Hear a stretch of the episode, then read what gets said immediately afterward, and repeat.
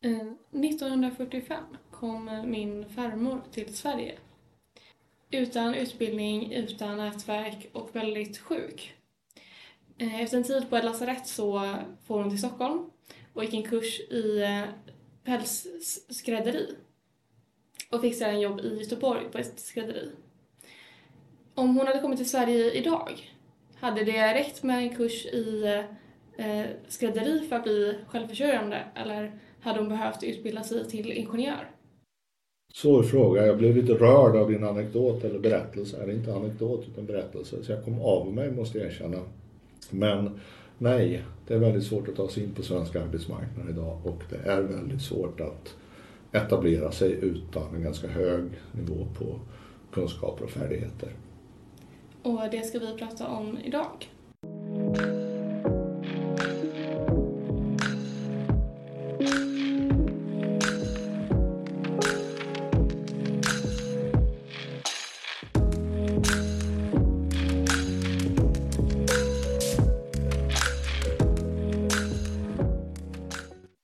Till Saltmätargatan, Johan Eklund. Tack så mycket. Du är chefsekonom på Sydsvenska Industri och Handelskammaren och aktuell med en bok eh, med titeln Det nya utanförskapet. Eh, Och den kommer vi att länka i beskrivningen till det här avsnittet. Och den här boken, eh, hur kommer det sig att den blev till och hur har den mottagits? Blandad mottagning har det väl varit men generellt sett ganska positivt. Upptakten går egentligen tillbaka åtminstone fem år när, när jag arbetade på Entreprenörskapsforum och vi hade ett antal personer med Rune Andersson och Dan Olofsson som kom till oss och sa att vi ser att Sverige slits isär.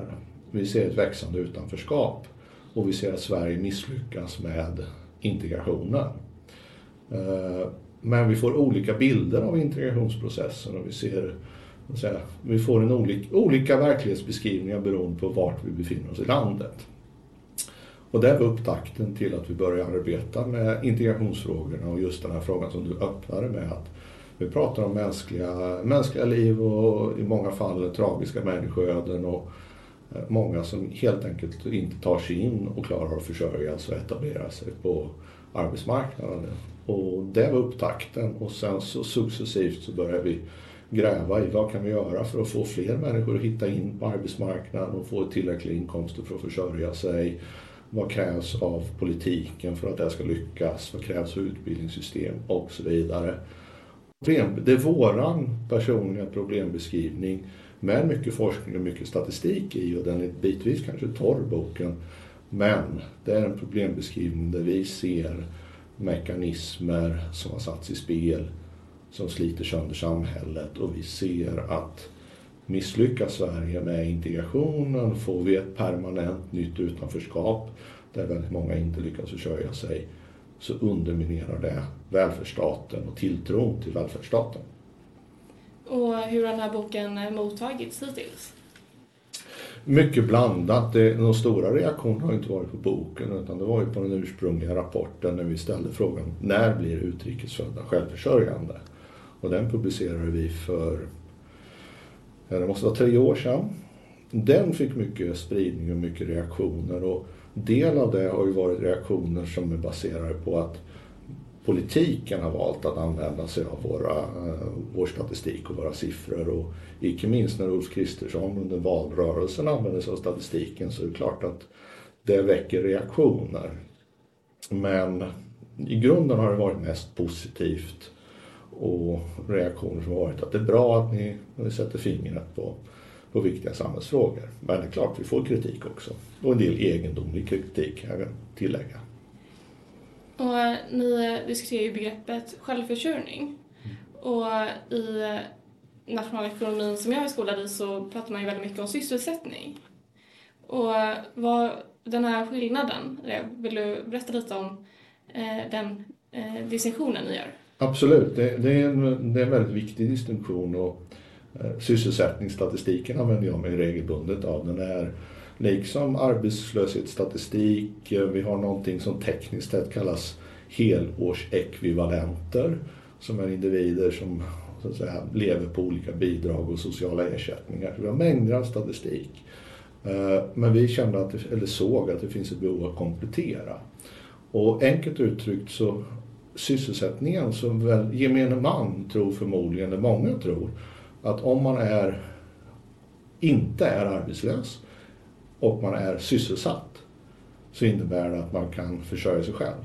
Det stämmer inte. För att klassas som sysselsatt så räcker det med att man har jobbat någon timme i månaden och uppbär en inkomst på 99 kronor. Och det konstaterar vi att det duger inte som mått på ekonomisk integration. Och det får konsekvenser för när man redovisar sysselsättningsstatistik så, så baserar politiken beslut på detta. Vi har sagt att man behöver även ha statistik över hur många som försörjer sig själva. Och det är framförallt i en välfärdsstat som den svenska så är det viktigt att ha den typen av ekonomiska nyckeltal. Så man kan vara sysselsatt men inte självförsörjd? Absolut. Det, det är, vi har ju satt en, tekniskt har vi satt en fyra prisbasbelopp som eh, tröskel för självförsörjning men det innebär att vi har en tröskel som ligger någonstans mellan den typen av bidragsnivåer man kan erhålla i Sverige och strax under de kollektivavtalsmässiga lägsta lönerna. Och det är en medvetet satt gräns för att man, vi vill veta att det är en rimlig inkomst för lågt räknat men ändå en rimlig inkomst man kan vänta sig att leva på. Men det finns många som arbetar och har små inkomster men aldrig kommer i närheten att vara, eh, ha tillräckliga för att försörja sig själva. Och i boken ganska så tidigt så lyfter ni upp att Sverige har Europas största sysselsättningsgap mellan just inrikes och utrikes födda. Och, Stämmer. Eh, så har, det, har det alltid varit så? Är det, en, eller är det, liksom ett, är det ett nytt fenomen i Sverige? Mm. Jag kommer tillbaka till din den här berättelsen. Eh, Sverige hade från efter, hela efterkrigstiden fram till mitten av 70-talet så lyckades utrikesfödda faktiskt bättre i genomsnitt på den svenska arbetsmarknaden än inrikesfödda. Så snittinkomsterna var högre eh, bland utrikesfödda. Men någonstans från mitten av 1970-talet och framåt så började det förändras.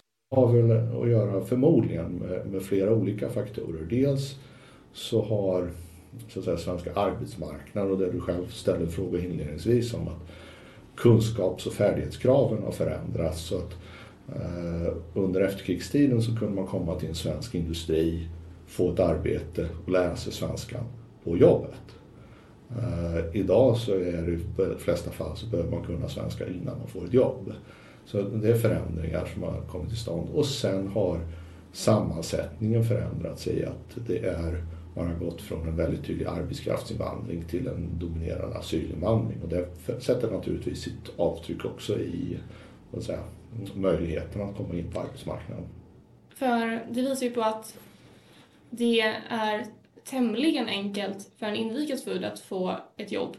Eh, att den in, inte är liksom så, det är inte så svårt. Eh, men däremot finns en extremt stor skillnad där. Är det brist på jobb eller är det brist på incitament eller andra typer av eh, andra brister? Mm. Eh, för jobb verkar det kanske ändå annars finnas.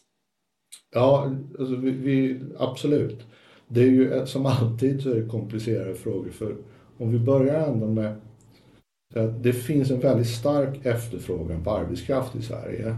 Vi har eh, historiskt höga efterfrågesiffror. Man pratar om vakanstal, alltså lediga otillsatta tjänster. De är historiskt höga i Sverige. Men det samexisterar med ett utanförskap och hög arbetslöshet och många som inte är självförsörjande. Och det har att göra med dels att Sverige har en ganska, eller väldigt sammanpressad lönestruktur så många eh, inom situationstecken enkla jobb har, och instegsjobb eh, har försvunnit. Eh, och dessutom så finns det en strukturell missmatch mellan eh, individerna. Individer som står utanför arbetsmarknaden saknar självförsörjning men som är i arbetsför ålder. Många av dem saknar helt enkelt kunskaper och färdigheter för att vara relevanta på arbetsmarknaden.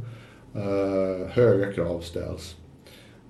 Och sen naturligtvis är jag uppfattningen att vi har för ekonomisk reservationslön, att vi har eh, avståndet mellan bidragsnivåer och eh, lönenivåer är ganska litet. Så man tjänar helt enkelt väldigt lite på att röra sig från bidrag eh, till arbete. Så det finns en mängd av faktorer. Det finns inte en enskild förklaring utan det är ganska komplicerat. Och man måste komma ihåg att en grupp som, oavsett om vi pratar utrikes eller inrikesfödd, som står utanför arbetsmarknaden och saknar självförsörjning, det är en synnerligen heterogen grupp. Vi har allt från människor som är så att säga, unga, fortfarande inte liksom har hittat sin väg in i utbildningssystem. Vi har människor med olika, så att säga, som gör dem oförmögna att arbeta. Det är hela, så att säga, grunden. Det är en oerhört heterogen grupp. Och vi har allting från människor som behöver anpassa sin utbildnings och kunskapsprofil på marginalen till den svenska arbetsmarknaden. Men så har vi människor som helt kanske saknar skolgång. Så det är liksom en oerhört komplex och heterogen grupp. Och det gör att det finns inte ett enkelt svar på hur man ska lösa det. För du nämnde att eh, de är inte alltid relevanta på svenska arbetsmarknaden. Och vår arbetsmarknad är ju också diversifierad, tänker jag. Eh, det behövs ju kanske inte bara programmerare. Absolut inte. Nej, så är det. Det är, det är en eh, mängd olika förmågor och kunskaper som krävs. Och det vi ser om vi tittar på, nu, nu det här finns inte i boken men jag kan ju ändå till och med säga någonting om det. Tittar vi på vad industrin och näringslivet efterfrågar så är det ju ofta ganska så att säga verkligen inte enkla jobb men ganska handfasta och tydliga yrken. Det är svetsare, det är elektriker det är och så vidare. Det finns teoretiska kunskapsinnehåll i det. och Det finns krav på att i vissa fall man kan regelverk och språk kanske. Men kärnan i yrket är just vad jag sa, ett yrke. Det är inte en utbildningsprofil. Och är man inte självförsörjd så är man ju i vår ekonomi eh, försörjd av välfärden. Mm. Eh, och jag vill stanna lite vid liksom välfärdsbygget. Den är en ganska central del i, i er bok. Mm. Och jag tycker det är väldigt intressant när ni beskriver att den svenska välfärdsmodellen är inte altruistisk utan bygger på eh, reciproka åtaganden.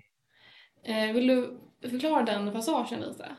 Ja, men nu, nu dristar jag mig att hänvisa till arbetarrörelsens devis, det här med eh, Eh, kräv din rätt, eh, eller gör din plikt, kräv din rätt.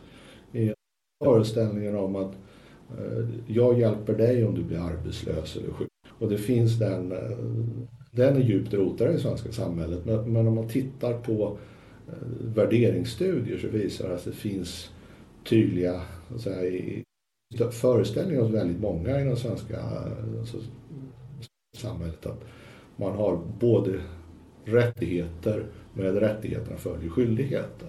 Jag skriver om i boken som förmodligen många kan tycka är kontroversiellt det är att vi ser att det växer fram ett nytt utanförskap där det finns en uppenbar risk i att man inte längre känner igen sig själv i sina medmänniskor. Att det blir ett vi och dom-samhälle.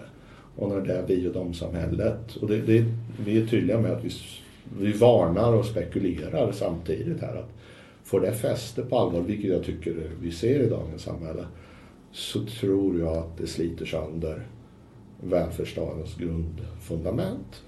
Och det finns forskning som pekar i den här riktningen att det, tillitsnivåer eh, riskerar att falla.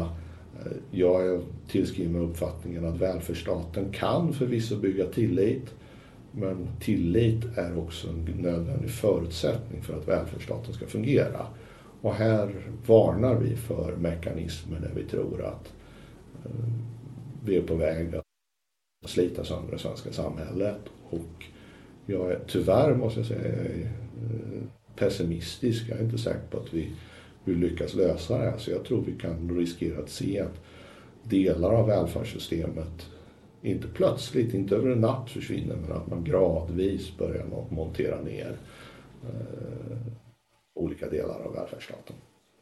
Du får inte gå händelserna eh, för långt i förväg. Vi har no några frågor kvar. Okej. Okay. Ursäkta. Eh, men den här med reciproka åtaganden, vad ställer detta för krav på medborgarnas deltagande i ekonomin ifall det är några som, eh, om man inte inte gå till jobbet. Eh, det är ändå någon form av liksom väldigt stark norm. Mm. Om några då inte deltar i det. Jag, jag vet inte riktigt hur jag ska angripa den frågan, men, men jag skulle säga så här att anledningen till att vi fokuserar på den ekonomiska dimensionen, utanförskap, är mångfacetterat. Man kan vara värderingsmässigt utanför, man kan vara eh, kulturellt utanför, man kan vara geografiskt utanför och så vidare. Utbildningsmässigt utanför. Ehm, men det vi menar är att en central dimension i att vara delaktig i samhället är att man är ekonomiskt delaktig. Eh, och vi säger inte att vi förväntar oss inte att alla alltid ska vara självförsörjande. Men vi tror att en kritisk massa måste vara det. Och att risken för att hamna i ett mångfacetterat utanförskap minskar om man är självförsörjande. Så delaktig att ha ett arbete att gå till, känslan av att man deltar i, i samhällsbygget genom att ha ett arbete. Det tror jag att det är den centrala mekanismen. Sen så kan det finnas, om du och jag hyser olika värderingar så har vi ändå ett arbete att gå till och där skapar man en så att säga, delaktighet i samhället. Så vår tes, eller det vi säger, det är att låt oss fokusera på de ekonomiska dimensionerna så kommer en del andra frågor kanske lösa sig i kölvattnet av detta. Hoppas det var begripligt svar, annars får du fråga igen. Det var, eh, det var intressant och det tar oss ändå vidare till den del som du beskriver som eh, demografi och försörjningskvoten och försörjningsbördan. Mm. Eh, för ett tillskott av arbetskraft i arbetsför ålder bör ju kanske egentligen initialt underlätta vår åldrande befolkning. Men riktigt så enkelt är det inte i Skåne.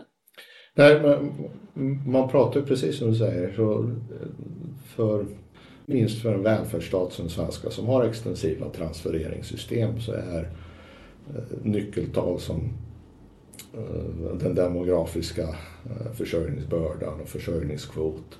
Det, det är som man sätter mm, sysselsatta i relation till befolkningen eller antalet unga 20, eller i arbetsför ålder till befolkningen. Så får man nyckeltal så vet man vad som händer med, när sysselsättningen förändras eller vi får en demografisk förändring.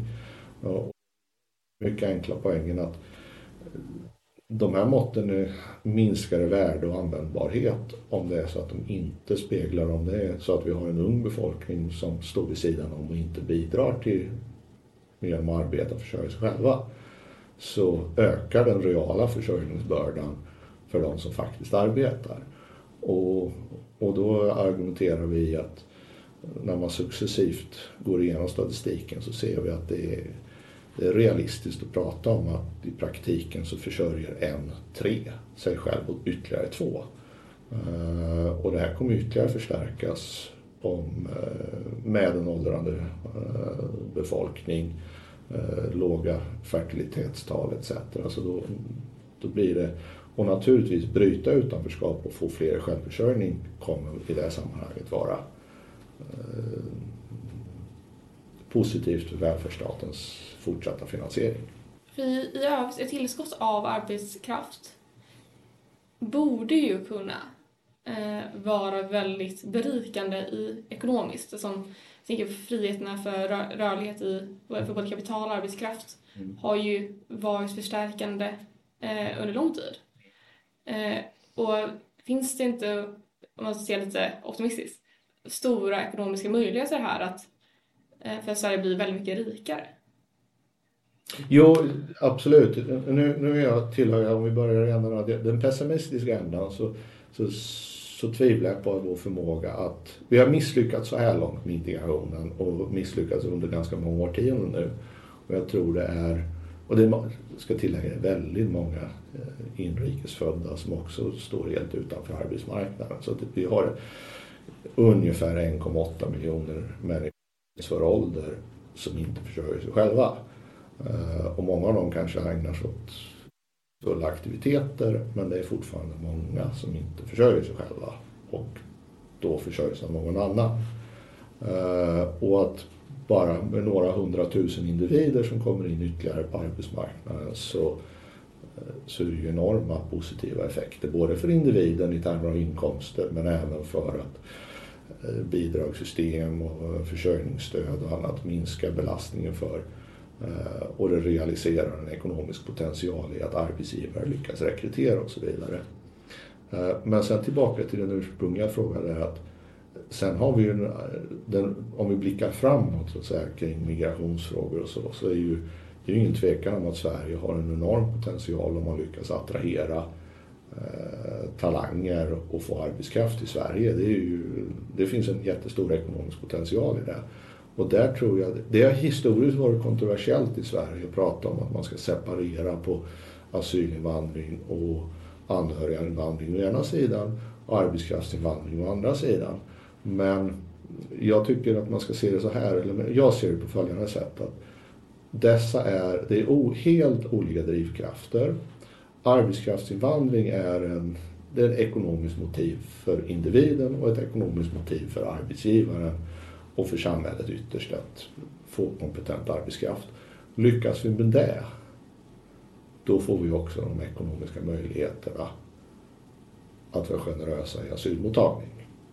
För det ena är ett säga, asylskäl av humanitära skäl det andra är väldigt strikta ekonomiska argument. Och där kan Sverige bli bättre på att ta emot, eller attrahera. Det handlar om att attrahera kvalificerad arbetskraft. Och där om man tittar på statistiken kring exempelvis expertskatteundantag, det som är, så här, ger fördelar till spetskompetens som kommer till Sverige som är tillräckligt så att säga, avancerad för att ha höga inkomster. Det är ganska få som får det expertskatteundantaget så vi skulle kunna absolut bli bättre på att attrahera ytterligare några tusen ingenjörer med spetskompetens eller ytterligare läkare med spetskompetens. Det skulle vi absolut kunna vinna på. Om vi får, nå, får fler i självförsörjning, mm. vad skulle det få för effekter på utanförskapet? I form av våldsvågorna vi ser och ja, du menar eh, så. typ av kriminalitet. Mm. Mm. Mm. Ja, där blir det ju spekulativt för vi, vi, det finns inte, eller jag har inte bedrivit forskning på det men, men eh, jag tror ju att om man lyckas med den, som vi pratade om tidigare, lyckas man med den så att säga, mäktigheten så vi bryter ett utanförskap i att man individ kommer in och känner att man är delaktig i och har ett arbete och, meningsfullt där och, har inkomster som man kan försörja sig på. Då tror jag att det bidrar till att minska underlaget till kriminella nätverk och så vidare. Du har skrivit den här boken ihop med eh, Johan Larsson. Mm. Eh, och den är utgiven på Ekelids förlag. Stämmer. Eh, och med det sagt, tack för att du kom till Saltmätargatan, Johan Eklund. Tack själv.